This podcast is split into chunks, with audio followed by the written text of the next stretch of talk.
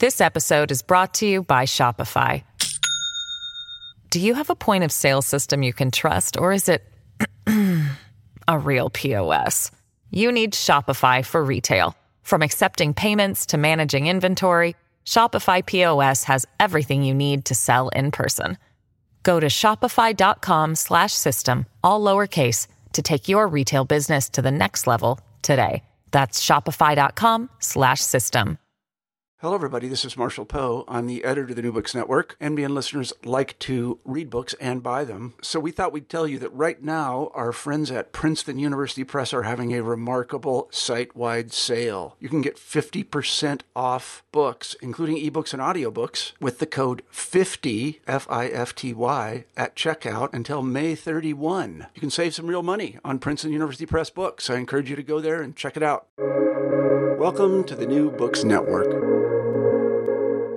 Hello and welcome back to New Books in Law, a channel on the New Books Network.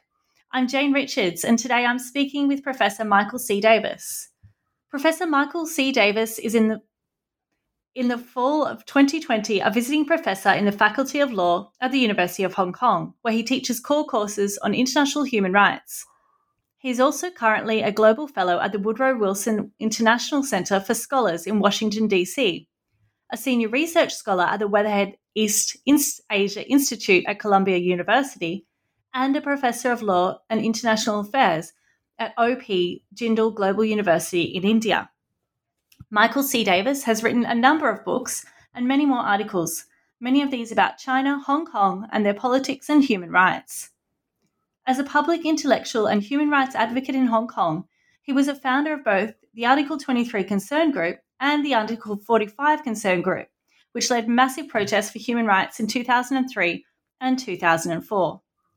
Now, I first met Michael when he was my lecturer in the Masters of Human Rights Law program at the University of Hong Kong during the Occupy Central movement of two thousand fourteen. Today, I'm thrilled to be speaking to Michael C. Davis about his latest book, Making Hong Kong China: The Rollback of Human Rights and the Rule of Law, published in twenty twenty by Columbia University Press. Michael C. Davis, welcome to the show. Uh, thank you, Jane. Happy to, to be on it. And we're happy to have you. Now, just to get started, I'm wondering if you can tell us a little bit about yourself and how you came to write Making Hong Kong China: The Rollback of Human Rights and the Rule of Law. Well, I've been, as you your introduction showed, I've been involved with Hong Kong for many years. Uh, as a professor in Hong Kong, I eventually sort of became a public intellectual, uh, I think especially after the two thousand three protest, uh, which I was one of the leaders, uh, where we were trying to stop uh, enactment of a national security law in Hong Kong that uh, offended human rights in various ways. So th- th- that sort of led to uh, a more public persona. And so over the years, I'm, I'm frequently involved in media uh, interviews and so on. And uh, I also write op-eds and commentary, even winning a, a, a Human Rights Press Award at one point for, for doing that. So I was sort of fully engaged, let's put it that way. And and then uh, in the last few years, I've been working from abroad, but I, I continue to uh, do a regular bit on the local radio station and stuff and comment on public affairs in Hong Kong. Uh, last year, during the massive protest, I was Uh, asked to write a report on Hong Kong, which I did. It was uh, a project at Georgetown University. It had uh, some participation as well with the uh, National Democratic Institute, which uh, the two of them came together to sort of fund this report. And so we had a trip to Hong Kong. We interviewed a lot of people, and the report was written and published in early twenty twenty. Uh, so I had, a, a, during that trip, a lot of chance to talk to people and understand what the protest was all about and why they were all upset. Uh, and so when uh, this uh, national security law was pu- proposed uh, from Beijing in twenty twenty, uh, I was thinking, well, I need to write something to comment on that because that's something that occurred after my uh, visit for the report and after the report was published. So I wanted to update all of that, and I was thinking of what kind of format to do it in that would reach the public and be understandable. Uh, you know, I wanted it to be a, uh, something that uh, general readers and ordinary people could understand, both in Hong Kong and overseas, because pe- if people don't understand what's going on there overseas, then Hong Kong will lack the support it needs. So I settled on this idea of trying to write a not too long book that was, I hope, uh, reader-friendly uh, for the general reader, and at the same time informative for people who are policymakers or experts in the area. And so I did it. I started writing this book uh, at the beginning of July and published it in October. I, I really worked full-time at it and wrote it uh, rather quickly because I, I, of course, very familiar with Hong Kong, so I can weave what's happening now uh, into the ongoing narrative about Hong Kong. And I do think you really achieve that in terms of um, it is really accessible to both an audience who may not be as familiar with all of the issues because, you know, over the past year there have been a year and a half, say, so many changes and it is really difficult to keep up. But I do think there's also a lot in there for experts and policymakers. So I'm I'm astounded. Like, it's amazing that you wrote the book so quickly from July to October. It, it's it, it's pretty amazing. Um, but just in terms of like really, you do really grab the readers and you you make us feel like we're there with you. So you open the book in a very powerful way. You write, imagine you live in a freewheeling city like New York or London, one of the world's leading financial, educational and cultural centres. Then imagine that one of the world's most infamous authoritarian regimes makes direct control over your city, introducing secret police, warrantless surveillance and searches, massive repression and the arrest of protesters and aggressive prosecution. Now, for our listeners, can you expand on this a bit further? What happened in two thousand nineteen and what's happening now in two thousand twenty? Yes, I think, uh, you know, that requires, and I'm sure we're going to go into that, it requires uh, awareness that Hong Kong is operating under this one country, two systems framework. And the framework was designed, in effect, to protect Hong Kong uh, from the intrusion of the mainland system. Because in the nineteen eighties, when uh, the agreement to return Hong Kong, what we call the Sino-British Treaty or Joint Declaration, was signed, there was a recognition that China itself, just coming out of its own Cultural Revolution a, a decade earlier, had a system that really was not up to the standard that Hong, applied in Hong Kong. Hong Kong was already a global city, a major financial center, a major cultural center. It had the rule of law, it had basic freedoms.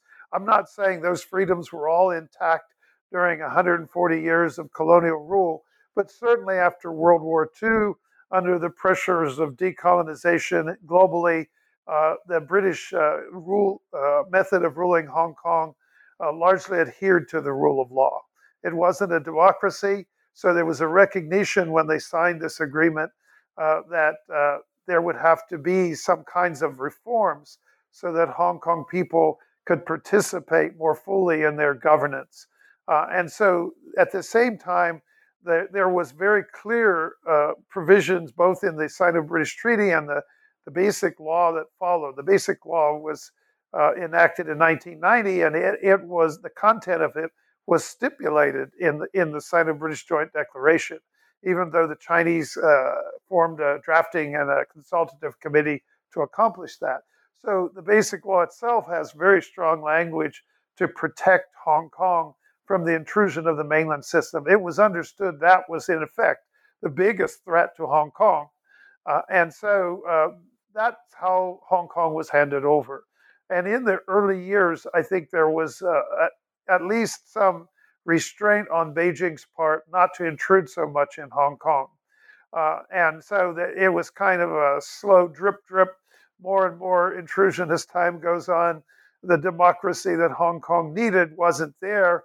Uh, and so the Hong Kong government that was in place is not one that really responds effectively to the public, but is more under the thumb of Beijing. So, so over the years, and in fact, in the book, I emphasize that over the years, there's a slow erosion of Hong Kong's autonomy. There are events along the way, like the Article twenty-three stuff that you mentioned when you introduced me that I was involved with. There are events where uh, the threat to Hong Kong's autonomy was heightened. Uh, this was heightened also when, when the government under Beijing's encouragement tried to institute patriotic education in twenty twelve. Uh, and this kind of uh, challenge or confrontation occurred during an umbrella movement in twenty fourteen and fifteen.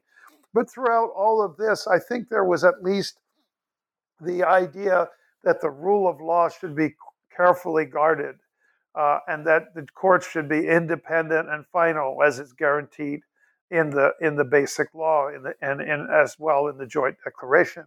So all of these, there was at least a feeling in Hong Kong that Hong Kong was different from the mainland.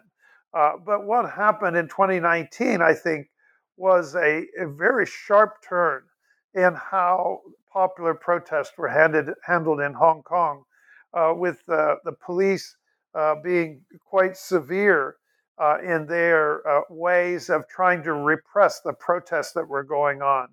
And the, so the situation starts changing. It, it, there's a kind of feeling, I think, in the way the police behaved that uh, China was behind the scenes sort of guiding what was happening, because it seemed kind of weird it, for Hong Kong people. In fact, the Hong Kong police, I think before the current uh, government of Carrie Lam, uh, who's now the chief executive, before she took over, Uh, opinion polls showed that the police had something like seventy-eight percent support uh, in Hong Kong society. So Hong Kong police were greatly respected.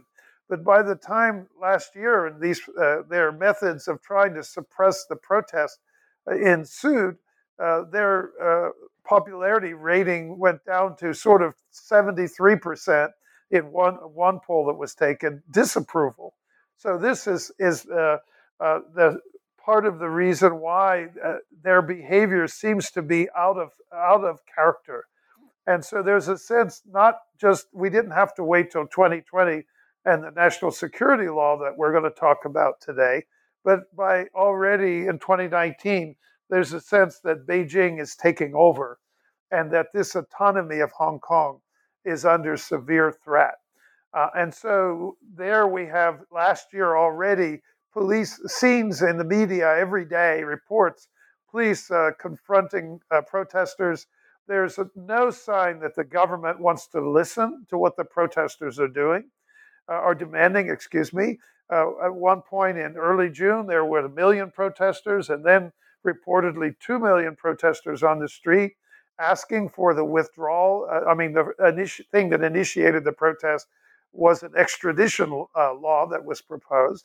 So the protesters in quietly and nonviolent massive marches asking for withdrawal of that law, that uh, proposed bill, and the government would not listen at all.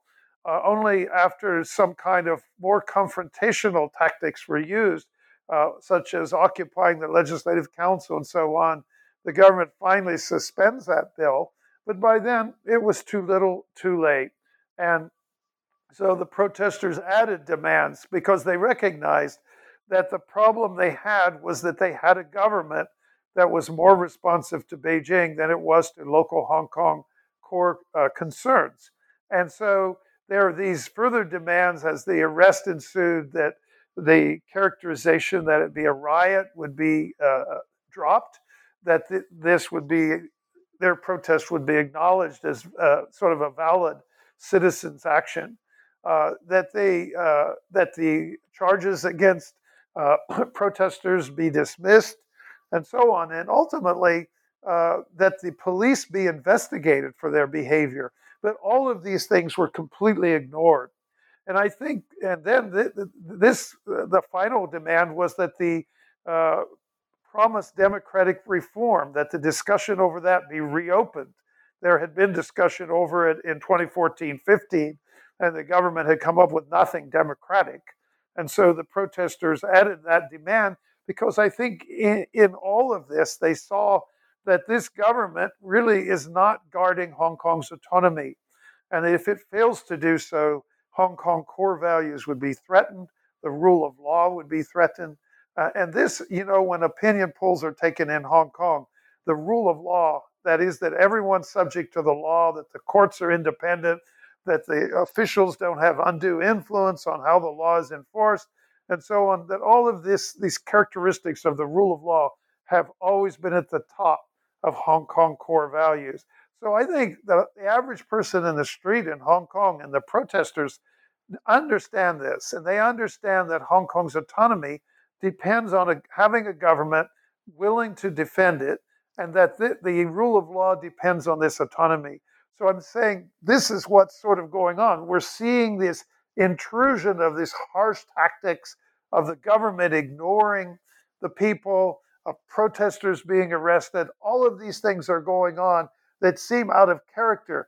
In a, in an open society, the government should be more responsive to the people. And I think this is at the heart of the demand that has, t- has always been in, uh, at the top of the list in Hong Kong, and that is that there be democratic reform. So all of this is going on. And of course, by the time you asked the question about last year, by the time we get to this year, uh, the intrusion of the mainland system is even greater. I'm wondering if you can just give us, um, you touched briefly on, for example, the Sino-British Declaration and the Basic Law, um, and this idea of one country and two systems model. You've also mentioned that it's been eroded. There's, you know, it's been a gradual process, but especially in the last year or so. So I'm wondering what is, you know, from a legal perspective or political perspective, what is Beijing's commitment under this model? Perhaps framing yeah, it in well, relation. Yeah. Yeah. I, this is a very good question. You know, in, in in response to what you asked previously, I was trying to get past it as quickly as possible, but it is worth dwelling on it. And in the book, I try to do that. I actually, in the first uh, introduction, I talk about the Sino-British Treaty, and in the next chapter, I go into the Basic Law, because that's at the heart of everything. Uh, for listeners in countries with constitutions and written constitutions and democracy, it would be familiar to them that a constitution is always at the heart of public debate, of politics. Okay, it's something that people uh, always have contestation over.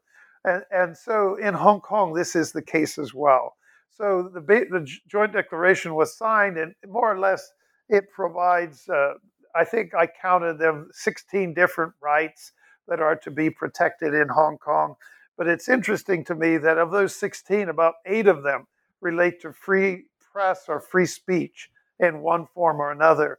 So it's a kind of very, you know, just by its heavy weighting towards freedoms and basic freedoms uh, and otherwise towards the rule of law, it's a very liberal commitment that was made to Hong Kong. Uh, while the Chinese government sometimes uh, pushes back against this characterization, it's hard to read the Joint Declaration, the Basic Law, without concluding that. Uh, so it, that was a vision that would, in effect, create a community or establish a constitutional community that would be capable of ruling itself and guarding its basic freedoms and rule of law. So that is kind of what, what the content of that is. And it's expressed in many ways in those sixteen different rights. The Joint Declaration had them. They were stipulated for inclusion in the Basic Law, and they're there. The International Covenant on Civil and Political Rights was stipulated uh, for inclusion in the Basic Law, and it is provided for in Article thirty-nine of the Basic Law, uh, so that any kind of rights violation, in effect, as interpreted by the courts in Hong Kong, and, and there they're exercising their rule of law function. Uh, when they've interpreted, they essentially are saying, Uh, that any uh, that that Hong Kong has to adhere to the I C C P R, and that any behavior, whether it be legislation or official behavior that violates that, uh, would be uh, uh, challenged, could be challenged in the courts and held invalid if it if it is a law. Uh, and so this this kind of rule of law uh, liberal model uh, is clearly provided there, but it, the Basic Law doesn't stop there. It goes on uh, in a probably a, an attitude of even greater caution, and provides expressly that mainland laws will not apply in Hong Kong, that the only mainland laws that would apply would be ones that would be listed in Annex three of the Basic Law. So that that's one way to keep the mainland system out. But it goes further in another article and provides that even mainland officials cannot interfere in local matters. That is, they say mainland departments under the central government should not interfere in local matters. So uh, when you put all this together, it's hard to imagine it is anything Uh, other and, and I should add here before I make that point that it also guarantees that the ultimate aim in Hong Kong is universal suffrage, both to choose the joint, uh, the chief executive and the legislative council. So that's the ultimate aim. It provides that this will be a process of gradual and orderly progress, but the ultimate aim is that. So with democracy, rule of law, and basic freedoms all guaranteed at high global standards, and at the same time a high degree of autonomy promised, and mainland officials uh, admonished not to interfere in local matters that are within the autonomy of the region, uh, then Hong Kong looked pretty secure. And I think a lot of people in Hong Kong at least wanted to have confidence in this. So, but at the same time, they become very much conscious of the risk to this uh, if the mainland starts intruding too much. Now, the Basic Law provides that mainland does have power when it comes to a local central relations, that it, it can define those, uh, the boundaries of that, and that when it comes to exercising uh, defense or foreign affairs. And this is a kind of standard uh, arrangement that exists elsewhere in the world when countries, uh, small countries sometimes are aligned with larger countries. They may surrender some of this authority to the larger country just as a matter of, of resources. But in the case of China, of course, they saw that as an expression of Chinese sovereignty. So you have now some guarantees of one country, the sovereignty of the Chinese government, and some guarantees of two systems. What happens over time, what the risk is, with such strong guarantees, it's hard to deny they exist, that two systems uh, is also to be secure. But over time, one country seems to gobble up two systems Uh, at every turn. And I think one of the things I wanted to do in the book that I thought would be a, a contribution beyond just uh, criticizing uh, these recent developments is to highlight that this erosion of these guarantees takes place over twenty-three years. It's not something, it just ratchets up its speed and intensity in these last couple of years, as, as that first paragraph you read suggests. Then suddenly, uh, a society that was pretty much like New York uh, starts looking a bit too much like an authoritarian regime. I guess maybe then it is a good time to go back to, for example, two thousand three, um, and you were directly involved in some of the protests at that point. I think it might help listeners to understand, to contextualize what's happened and what's been sped up specifically. Um, maybe you can just talk a little bit about what you did then, and then we can move on to like the recent developments. Okay. Well, what happened? I think two thousand three. Uh, if I could just pre- uh, add a preface to it, uh, in nineteen ninety-nine, for the first time, one of the provisions in the Basic Law says if a case comes up before the Court of Final Appeal that involves local central relations or matter of central authority, that the matter would be referred to the, to the uh, National People's Congress Standing Committee for interpretation of, of the Basic Law requirement there. Uh, and a case came up quickly because Hong Kong had uh, enacted uh, laws that denied the right of abode to certain children of Hong Kong and so on. And this was challenged on, in the courts. And the Court of Final Appeal said in, in its ruling that this was not a matter involving local central relations. And even though the government wanted the matter referred to the N P C Standing Committee, the court refused to do so. And in that case, the government then ran around the court, even though the Basic Law doesn't mention the government referring anything to the Standing Committee. The government did so, and the Standing Committee allowed it. And effectively, the ruling of the court in the case was overturned. Uh, the parties to the case, there's technical legal aspects where it doesn't affect them, but it affects the law of the case, as lawyers would understand it.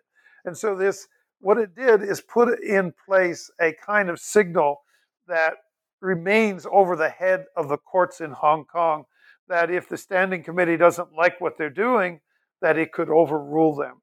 And so whenever sensitive cases come up, this sort of uh, is one area where there's a, a, a bit of peril for the Hong Kong's rule of law system. Uh, and, and the courts so far over these years have stood their ground. So I think it's important to know that preface because that's where the rule of law gets implicated. And so what happened in two thousand three, there's another article in the Basic Law, Article twenty-three, which says that the local Hong Kong government shall enact laws on national security involving state secrets and this kind of thing on its own. And even that was part of, I didn't mention earlier, but it was part of this idea that Hong Kong would be truly autonomous, that a mainland national security law would not be imposed on Hong Kong, but rather Hong Kong would enact its own law. And it was obliged to do that. Uh, and so the government proposed this law, but instead of, and I should say in, as a footnote here, Hong Kong uh, inherited from its colonial period much of the law that would satisfy this requirement already. Uh, it had laws on secrecy and, and other kinds of, of, of behavior that fall under the heading of national security. So uh, there was no urgency to enact the law. And, and some of the old laws from the colonial period actually were rather draconian. And so perhaps the, the, most, the best spirit of enacting national security law would have been for the government to approach it in an attitude of reform, of trying to make the laws consistent, because the old colonial laws were enacted before the Bill of Rights in Hong Kong was enacted. And the Bill of Rights, I should add, is a photocopy of the I C C P R. So it was enacted in Hong Kong to comply with the Joint Declaration's guarantee and, and with the government of Hong Kong's commitment under the I C C P R. So the I C C P R, the International Covenant on Civil and Political Rights, in effect is becomes the Bill of Rights of Hong Kong. But this only came into existence in early nineteen nineties. So a lot of the laws on national security are related to this issue, were enacted before that. So the government could have approached all of this in a reform spirit to comply with the International Covenant on Civil and Political Rights. But instead, they came up with a bill proposal that they that would, uh, uh, in many ways, offend those guarantees, uh, have a bit of heavy-handedness by police, imposing restraints on the press, and so on. So, so this proposal, uh, nine of us sat down in a room one day with this proposal in hand, and, and we were all uh, lawyers, or uh, two of us were law professors, uh, Johannes Chan and myself, uh, and we sat down in, in this room and thought, oh, well, we should try to push back against this because this is not an acceptable law. Now, at the time, the government was in a kind of attitude, as as as uh, my previous comments would suggest, of not paying too much attention to what Hong Kong people wanted, but basically thinking it can do whatever it wants, uh, and certainly not, uh, uh, you know, trying to move towards the dem- promised democratic reform. So we thought when we uh, started talking about uh, doing something and writing something or trying to respond, we thought at best we might make the law so unpopular, at least they wouldn't dare to use it. Uh, but we had underestimated the, the, the response from Hong Kong people. And so we wrote a bunch of pamphlets. Uh, there was nine of us, so we wrote nine pamphlets. I wrote one, and my colleagues, I, I can say as a footnote here, these colleagues later formed what is now the, the Civic Party. Uh, and so th- those were my colleagues. So we wrote this, these pamphlets, and we distributed them on the street. I think we had about a half a million of them. They were printed just one side in English, the other side in Chinese, a single sheet of paper folded three times, and we distributed it on the street. Uh, it, they were in different colors, each pamphlet, so people started calling them the rainbow pamphlets. And when we distributed it, we're standing outside of M T R, you know, this uh, mass transit rail stations, handing out handbills, sometimes getting rather suspicious looks from people as we try to shove a piece of paper in their face, as as you could imagine. But nonetheless, they were all distributed. We held press conferences. Uh, and actually, Hong Kong people uh, understood the concern. And before this was over, a half a million of them protested on the street. Uh, one of the, eventually, the government was still going to push the, this law through. Uh, but just before the, the final push, one of the pro-establishment parties, the Liberal Party, decided it wasn't going to do something that was so unpopular that so many protesters opposed. And so it withdrew its support from the bill, and the bill failed. So this was one thing, uh, two things that I've just highlighted here. One is that the rule of law is put at risk by the way the government handled this right of abode case. So the public is very much alert. You know, this government may not be defending our rule of law in the way we would like, or defend our autonomy in the way we'd like. It went to Beijing to overrule the court. And then along comes this national security proposal that threatens rights and, and so on. And again, the government doesn't seem that uh, concerned with the, the, the concerns raised by the public. In fact, was going to push the bill through until one of its own party supporting parties withdrew its support.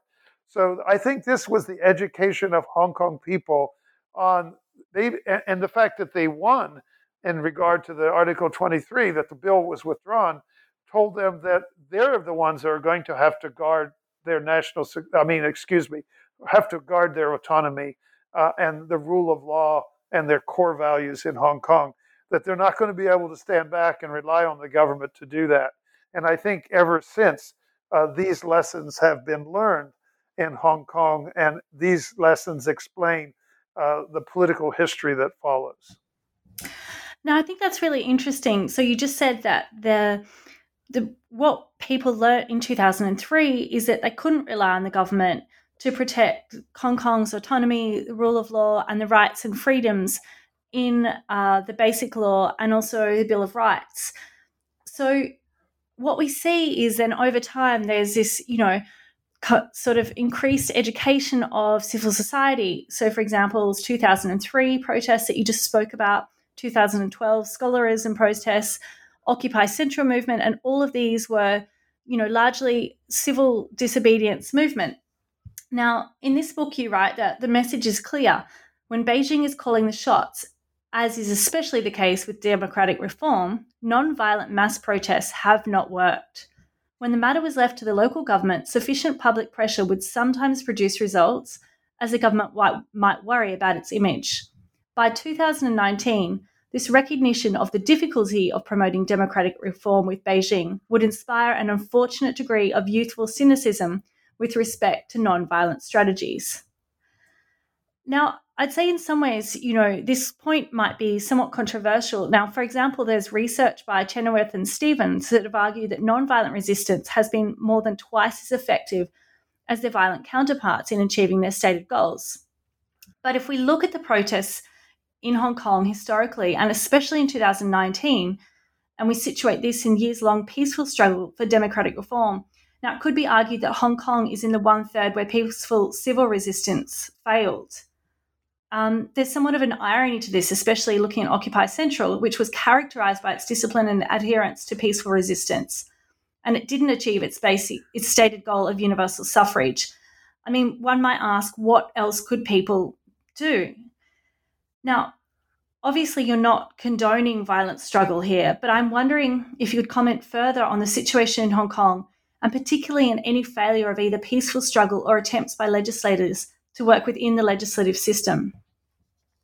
This episode is brought to you by Shopify.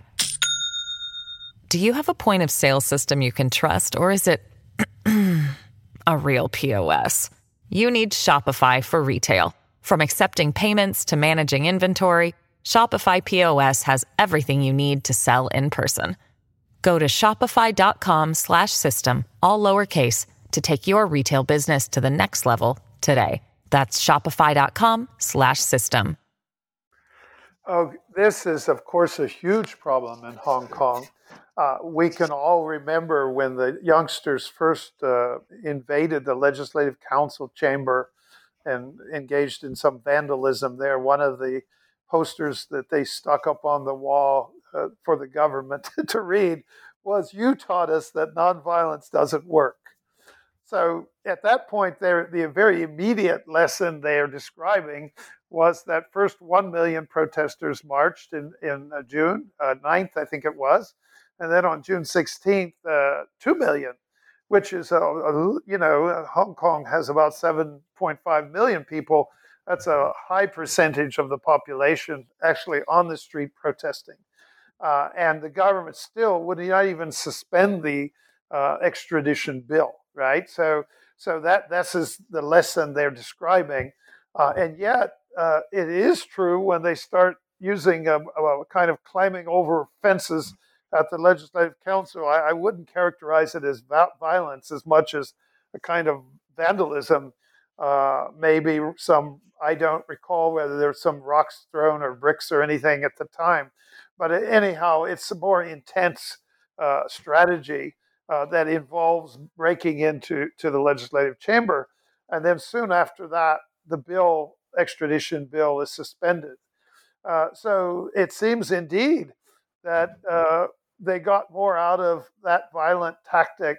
Uh, and so I call that in the book, and I view it as worrisome, because what it says is you have a government uh, that's non-responsive to obvious concerns of the public.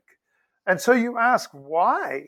Uh, and my my observation of over these many years, because I've been in Hong Kong for more than thirty years, uh, my observation was at several times when the public was deeply incensed, the government got it, maybe reluctantly, but it did withdraw the Article twenty-three legislation uh, eventually. So public protest, nonviolent, it was all nonviolent, uh, worked.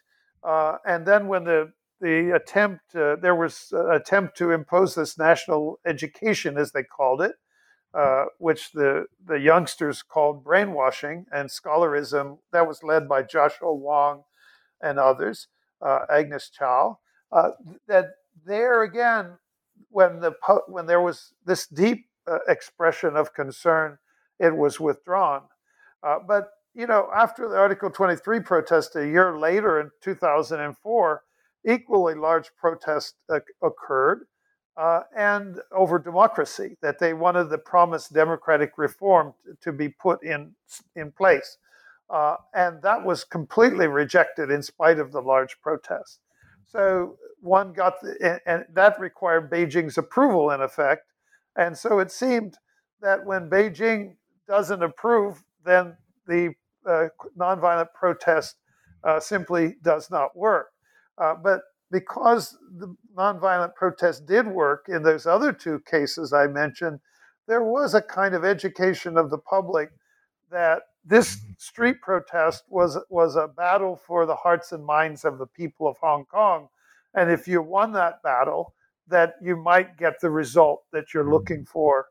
Uh, but when it, it appeared that that the government didn't have, its hands were tied or it couldn't do otherwise, then you would not get it.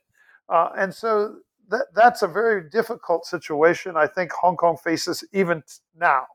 Uh, how can it get these areas of deep concern addressed? Now, of course, under the national security law, the risk has, has gone up dramatically, and Beijing seems to be directly in charge of everything. So so this is the, the, the dilemma for Hong Kong.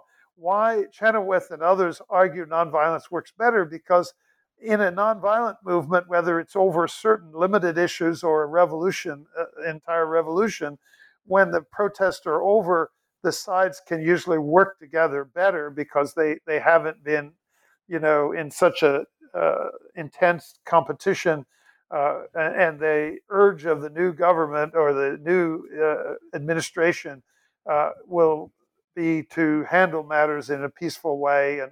and not resort to violence, because violence becomes a kind of habit.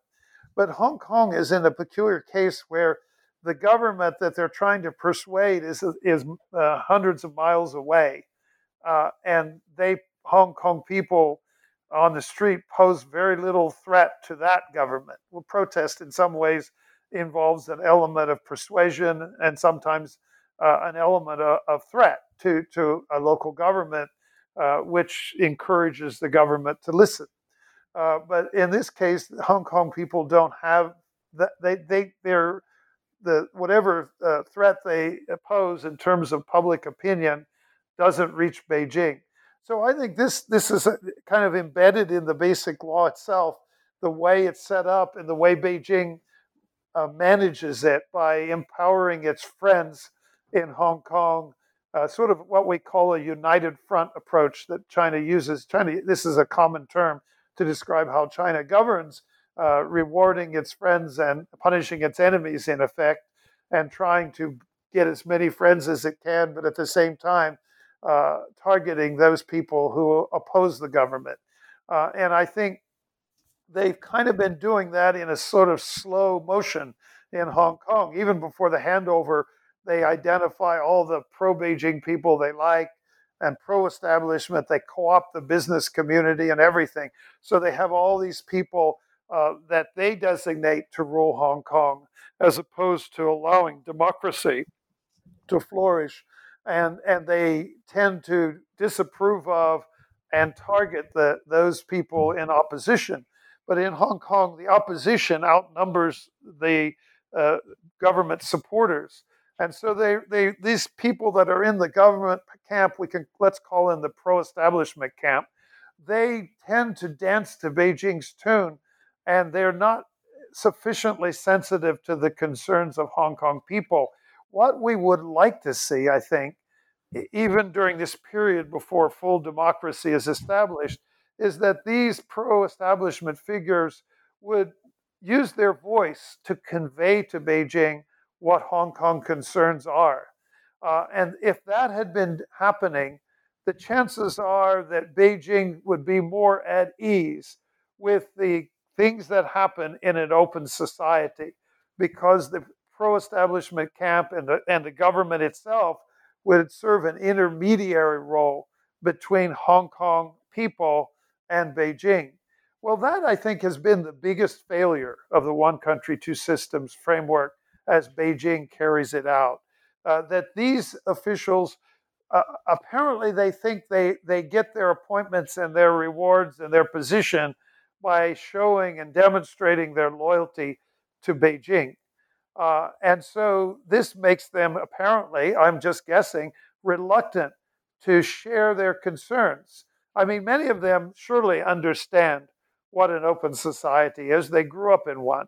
Uh, they understand what the rule of law is, and, and they understand why human rights are important. Uh, but I, I think they fail to effectively convey that. And so that intermediate role was never filled. And as a result, the public keeps increasing its, you know, trying to put pressure on them. And, and they serve Beijing by trying to repress opposition. And so you kind of have Newton's law in place, where the more repression that is imposed, the more resistance you get, until you get to the situation we have today, where Beijing completely does not trust Hong Kong, does not even trust Hong Kong institutions. So I, if I had to point my finger at a, at a, a real failure in terms of how people uh, participate in this one country, two systems model, I think I would especially uh, address my concern to the pro-establishment camp, which I feel has failed to adequately uh, find its voice to represent Hong Kong, instead of just representing Beijing to Hong Kong. I think that's very interesting. And then, so picking up on that point, this failure of representing or conveying Hong Kong's interests to Beijing and acting as this intermediary, what we've seen in the last probably eighteen months is a speeding up of, of control from the mainland over Hong Kong. For example, you write about there's been targeted arrests, there's been political exclusions and expulsions, you know, the expansion of powers of the Beijing liaison, liaison office, co-opting of the public sector. Um, and then you also write that as the two thousand nineteen protests wore on, it was now clear to the protesters the government was pursuing a policy of official violence to quell all protests and assert control on the government's terms. I'm wondering if you can just talk a little bit more about specifically what has, ha- what has happened in two thousand nineteen and two thousand twenty, perhaps with some examples. Oh, yes. It's it's actually a, a rather uh, uh, dramatic, I, I would say, uh, increase in repression in Hong Kong. And also, in line with what I just commented, I would say an increase in indifference of Hong Kong officials uh, to uh, what uh, Hong Kong people have been concerned about all these years. Uh, I think uh, this level of indifference took shape, especially under the prior uh, C Y Leung administration, but it hasn't receded. It's actually increased, I think, under Carrie Lam. So the government seems to view its relationship with the opposition as a hostile one and one that they aim to control. Uh, and so in twenty nineteen, when these protests started over the extradition bill, and, and it's interesting because why would Carrie Lam, the chief executive now, uh, propose uh, this extradition bill uh, uh, when uh, she already had a history of experience uh, with uh, the Article twenty-three proposals uh, a decade, uh, well, I guess more than a decade earlier? Uh, and that the, she she was surely aware of the public's concern. So some people speculate that she thought, well, the concern about uh, this kind of thing had died down. Uh, uh, the dem- you know, they, the the government apparently felt that it won uh, the the contest during the Umbrella Movement in twenty fourteen and fifteen because all this occupation of the street uh, resulted in no democratic reform, that they had managed to stop it. And at the same time, they were prosecuting some of the leaders of that, that movement, uh, such that they may have had a, a unrealistic sense that, yeah, we can pretty much do what we want and get away with it because things, the protests had died down. I was a frequent uh, commentator on the developments during the Umbrella Movement. So I was virtually on that street, uh, I'd say every day, uh, trying to, uh, usually doing interviews and stuff and trying to explain uh, for international media what was going on and, and also for local media as well. Uh, and uh, so one of the things I observed as time went on, when the street was occupied for seventy-nine days, there were fewer and fewer people there in the tents. So I, I think the government may have concluded, well, we kind of won that, and now we're going to prosecute people, and we're going to win.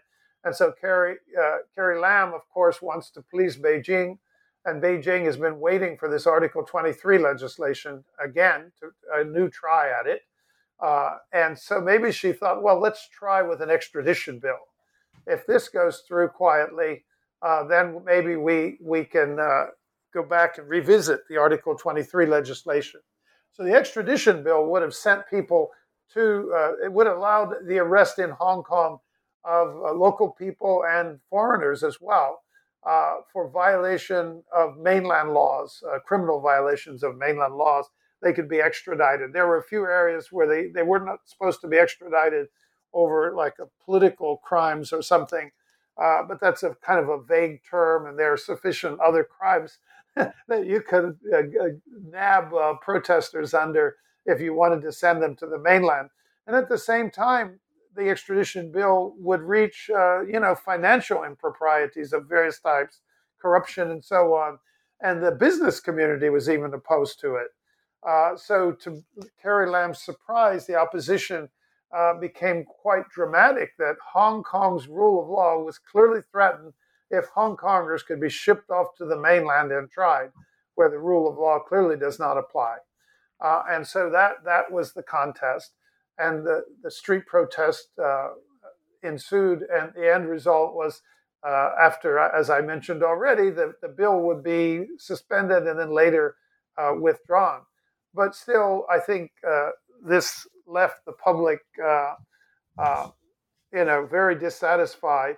Uh, but at the same time, uh, Carrie Lam probably learned her lesson. They're not going to be able to promote Article twenty-three legislation.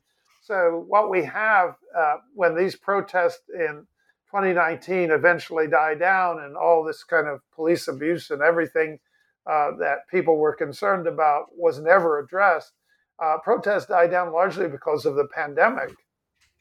And uh, and then... the government at that point, I think a few months actually of, of quiet, relative quiet, uh, could have perhaps, uh, you know, started talking to the opposition about how to uh, resolve the issues and concerns that people had. But that wasn't done. Rather, it starts arresting and prosecuting people, more and more people, and it targets. Uh, it's interesting because in twenty nineteen, the old, older guard of the pan-democracy movement in Hong Kong were not the leaders. This was more led by a younger, new generation.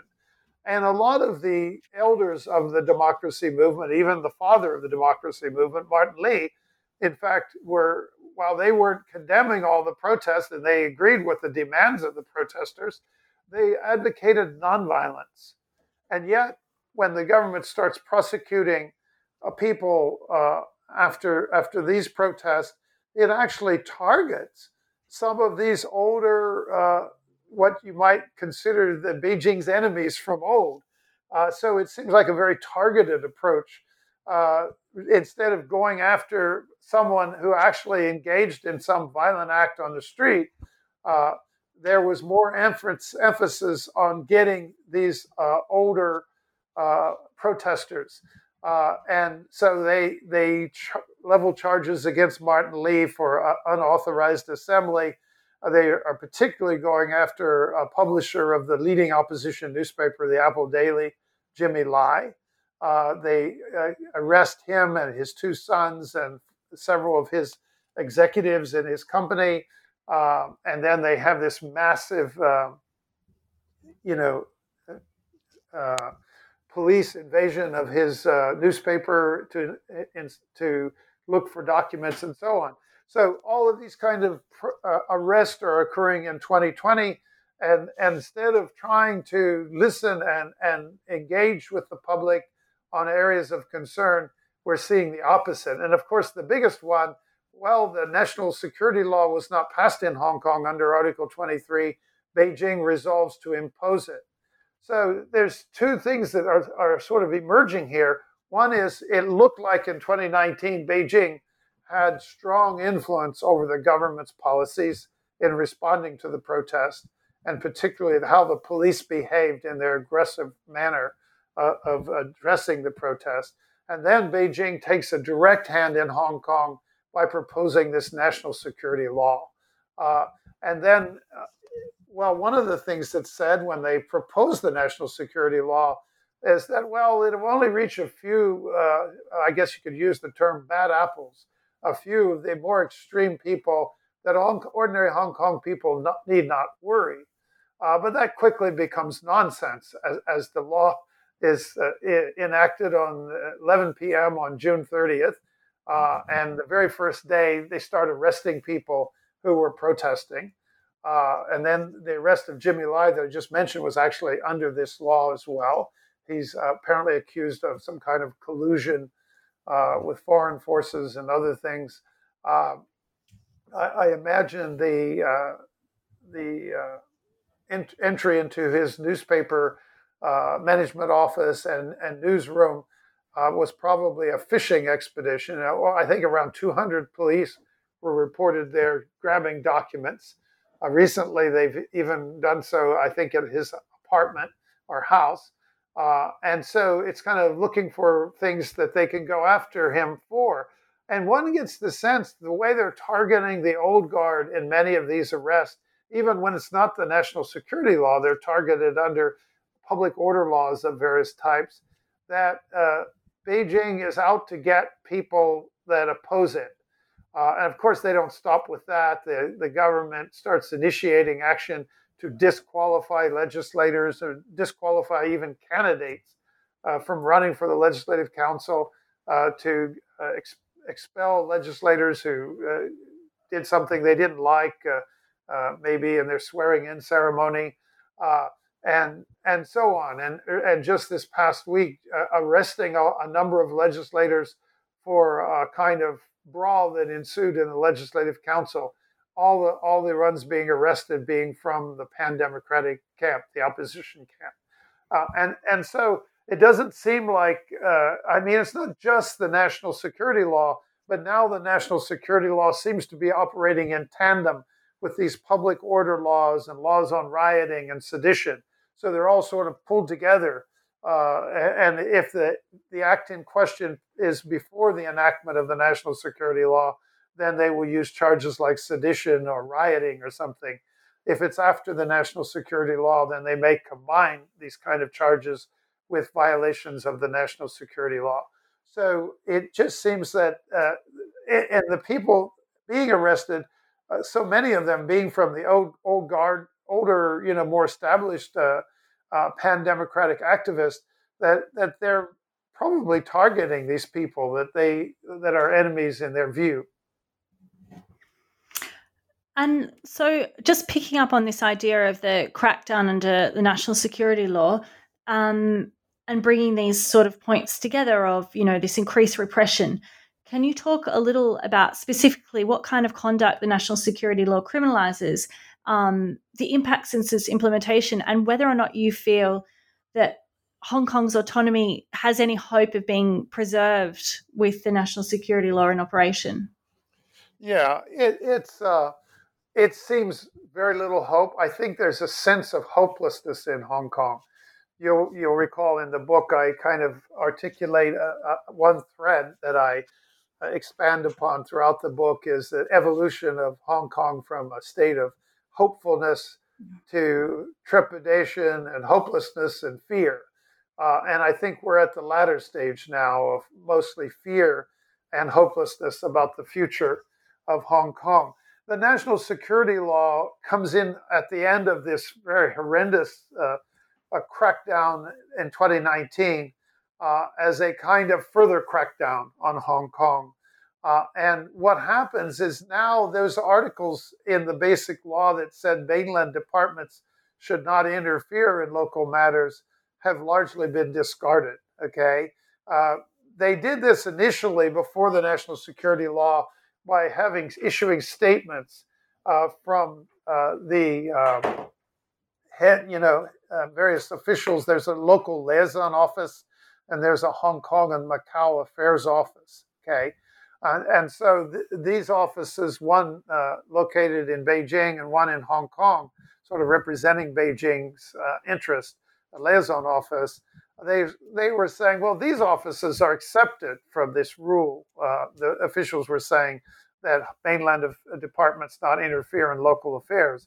Of course, that was putting the writing on the wall because that's kind of saying, well, when we want mainland officials to interfere in local affairs, uh, the, and they, the way the Basic Law words it is mainland departments under the central government. But when we want those departments to interfere, then we will say that's accepted. And so uh, that writing on the wall proved uh, right, that in fact, uh, what happened when the national security law is enacted, that it directly uh, in, in, enlists mainland officials in a whole range of areas respecting Hong Kong. Uh, the, it's hard to overestimate the reach of, of this national security law. So there's two sides to, to the story, if, to make it as as succinct as possible. One are the acts that are forbidden, uh, that, that are criminalized, and these are secession, uh, subversion, uh, activity, terrorist activities, and collusion.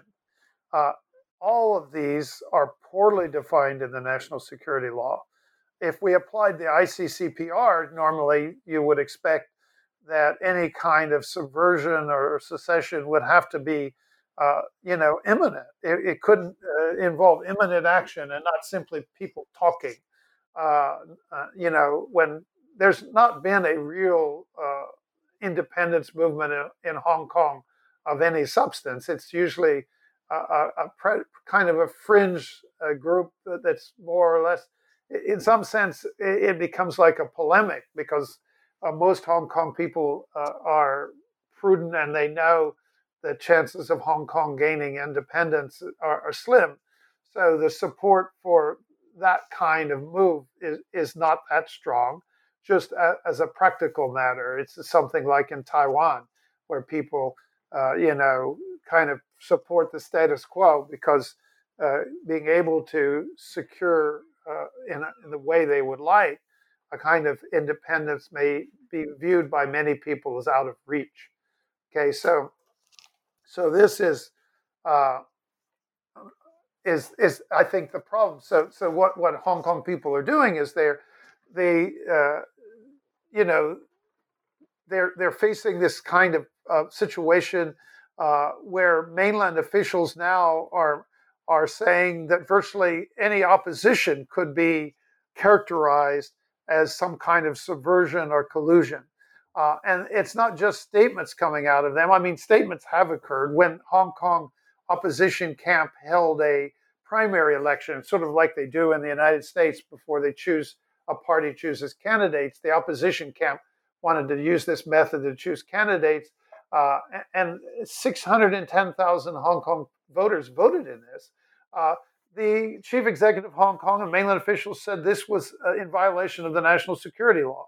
So the idea that the national security law is narrowly applied obviously isn't very narrow if it applies to all six hundred ten thousand voters in that in that activity.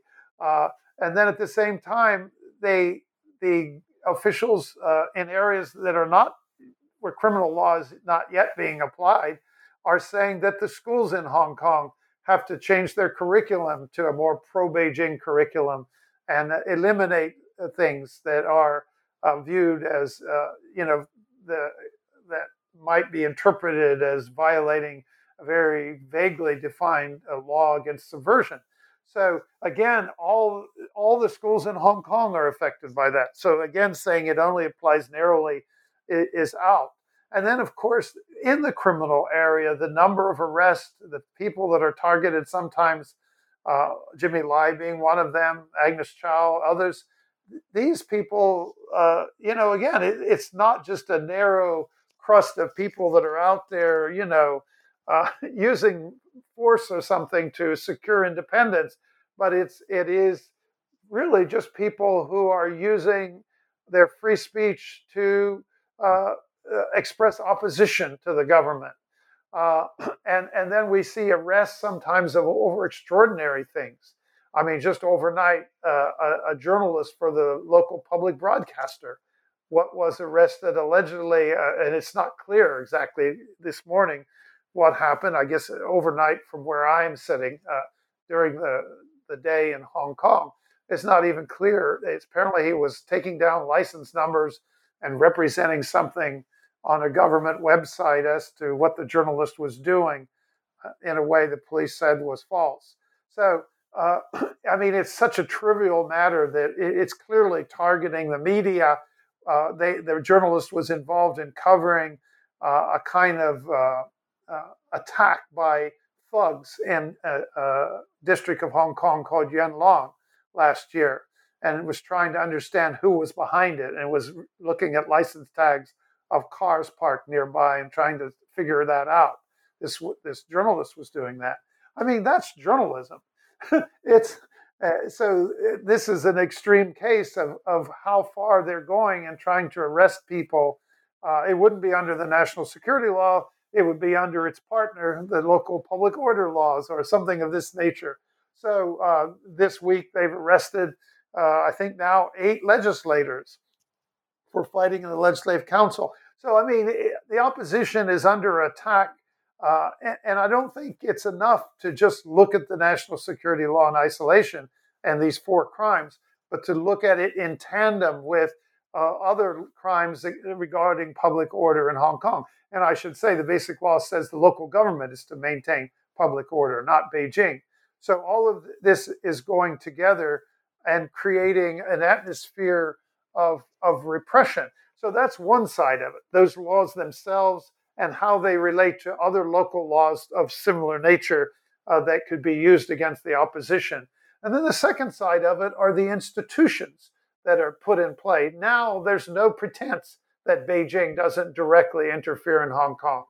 Under the national security law, there's a committee on safeguarding national security headed by the chief executive and staffed by various uh, cabinet officers and uh, uh, police-related, uh, prosecution-related officers.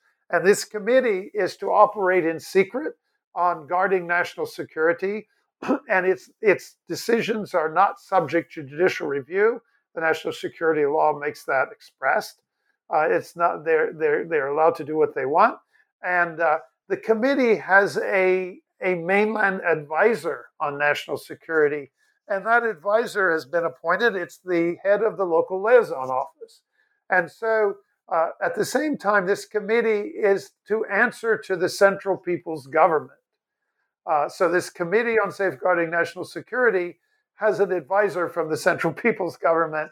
Uh, and one would question just how much authority does this advisor have? in effect, I, I, generally in Hong Kong, the view is this advisor has now become the supervisor. Uh, and, and because of it is, he is the voice of, of the Central People's Government to which the committee is subordinate. But it doesn't stop there. They create an office for safeguarding national security, which is entirely staffed by mainland officials. And this office is not even subject to local jurisdiction at all.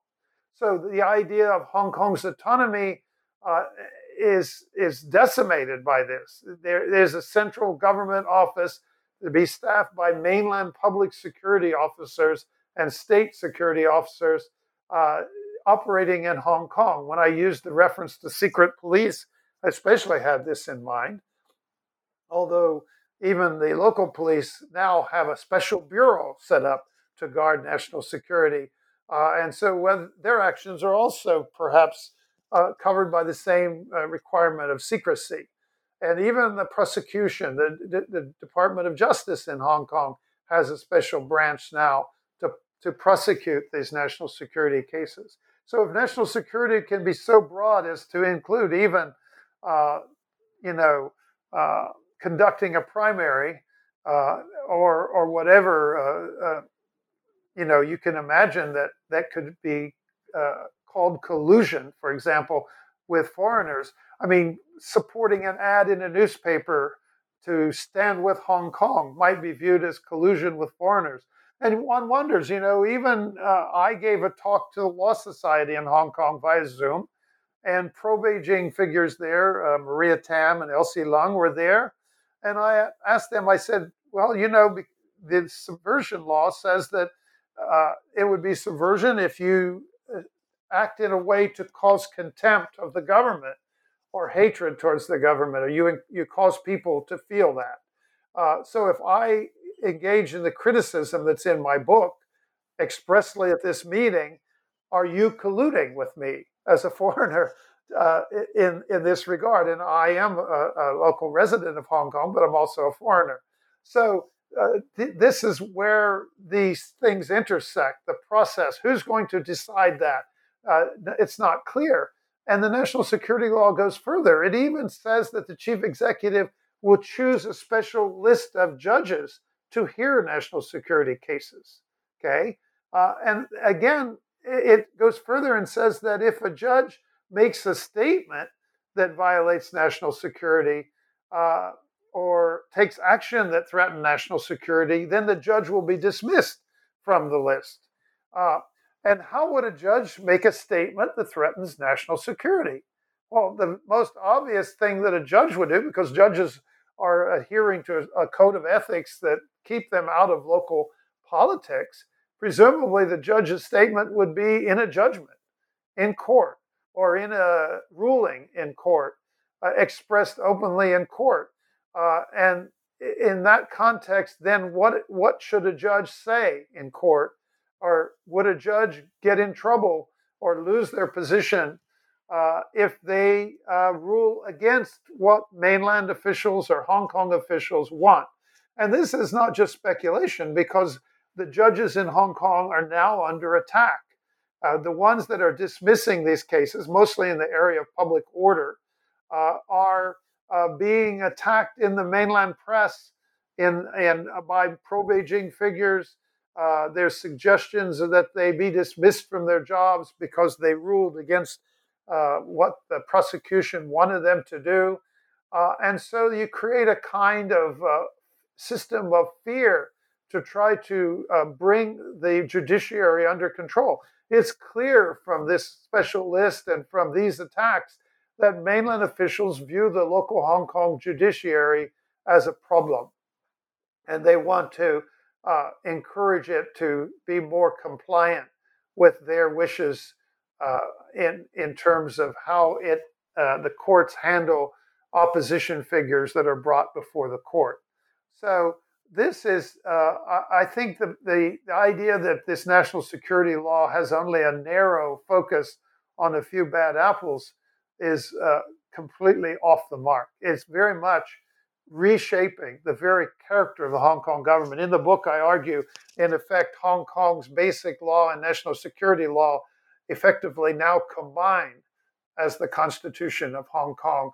And it, and I argue, because it makes sense to me, and we'll see when this gets tested in courts, that in effect, if the national security law uh, as, as applied violates a provision of the Basic Law, uh, or is in conflict with a provision of the Basic Law, that the national security law will take priority over the Basic Law.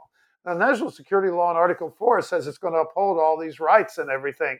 But when you consider uh, all of these provisions and these institutions created, it's hard to see how uh, the uh, these rights are going to be upheld in the face of, of the situation uh, that, that I've just described. It, that it, it seems that uh, there's, there's no institutional way for this to be handled.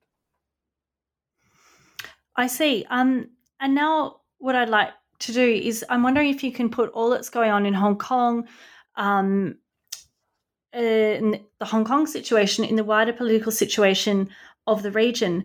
Now, you write that there's been speculation that Beijing introduced the national security law along with aggressive moves in the South China Sea and at the Indian border because it believed that foreign governments who are distracted by the pandemic, and now one could argue the U S election, would not have the will or ability to push back at this time. Now, what credence do you give to this theory?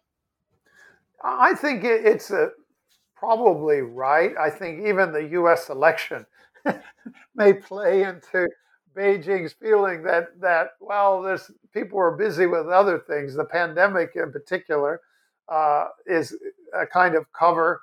Uh, and the, all these other problems that Hong Kong and or what it does in the South China Sea on the Indian border uh, will not be at the top of their foreign policy agenda. Uh, and so under Xi, I mean, Xi already has taken a kind of, you have wolf warrior diplomats and stuff. He's taken a very uh, much more aggressive posture in international relations uh, and, and as, as well domestic uh, enforcement of, of his uh, requirements uh, than his predecessors. Uh, so that that's sort of part of the story, that that this trend, I mean, they were arresting arresting human rights defenders several years ago. Uh, they they're making they're cracking down in Xinjiang, uh, you know, locking up uh, millions of people apparently in these re-education camps.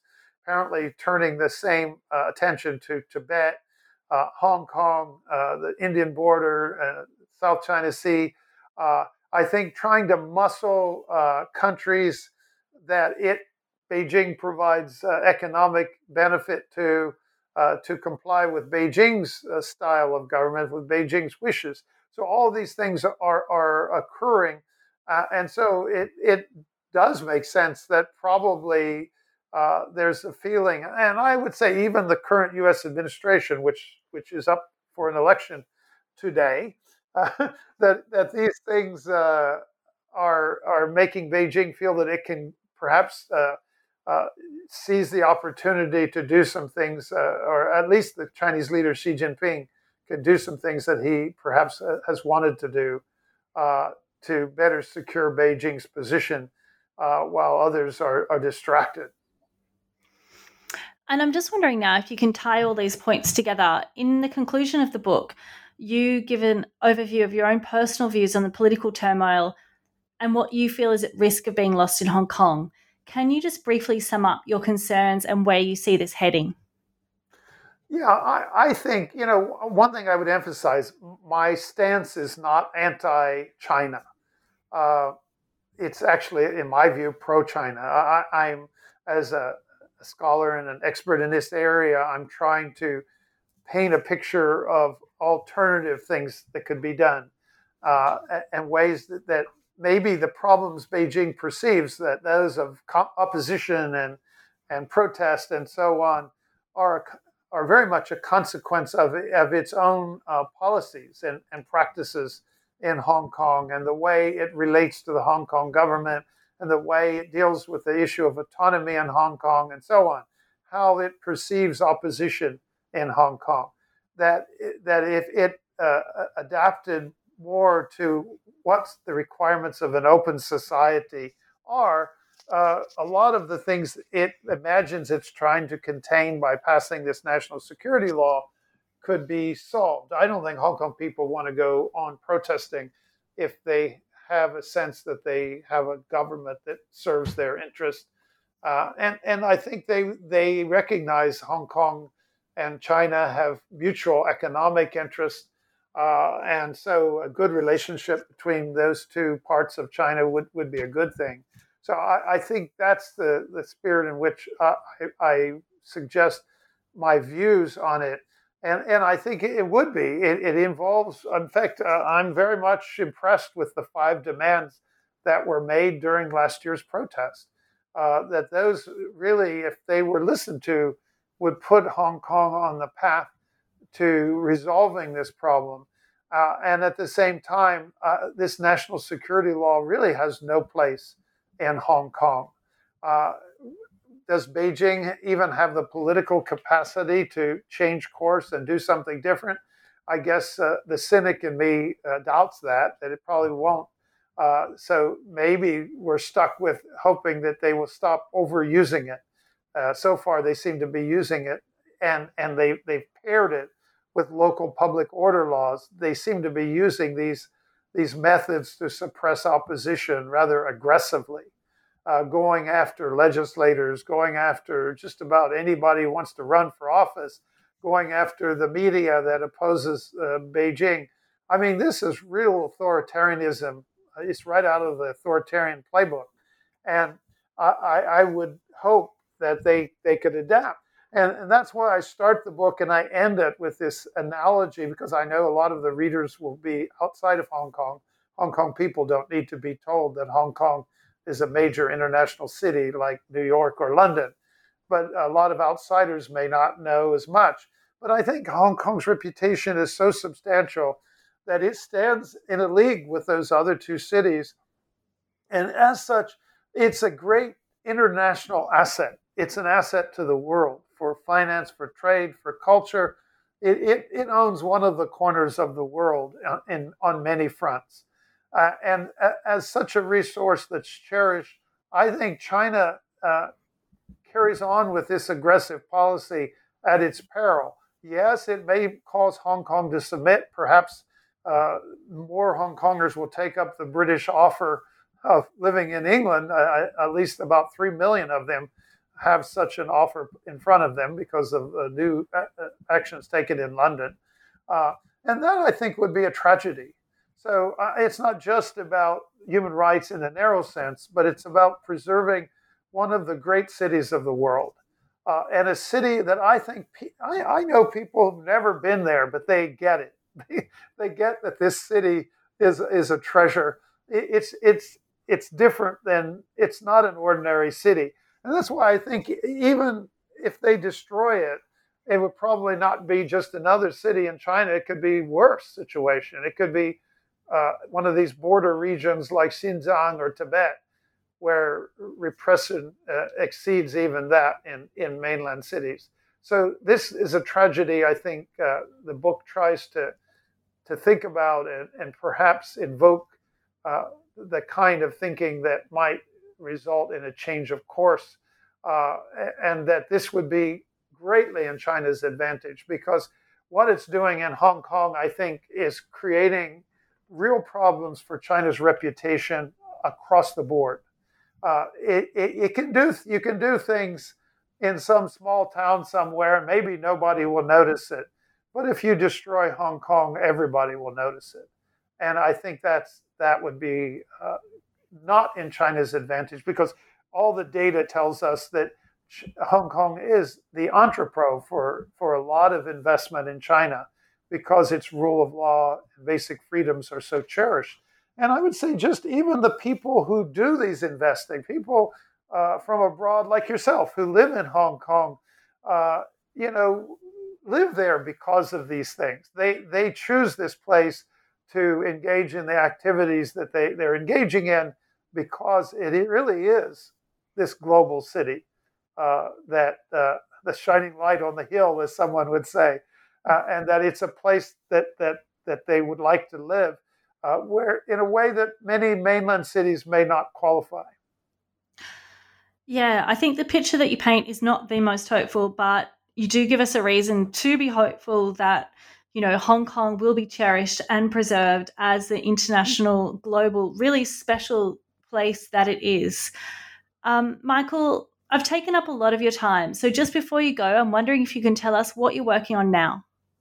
Well, what I I started a project before situation got bad in Hong Kong. I was at the Wilson Center. I'm still a global fellow there, as you noted.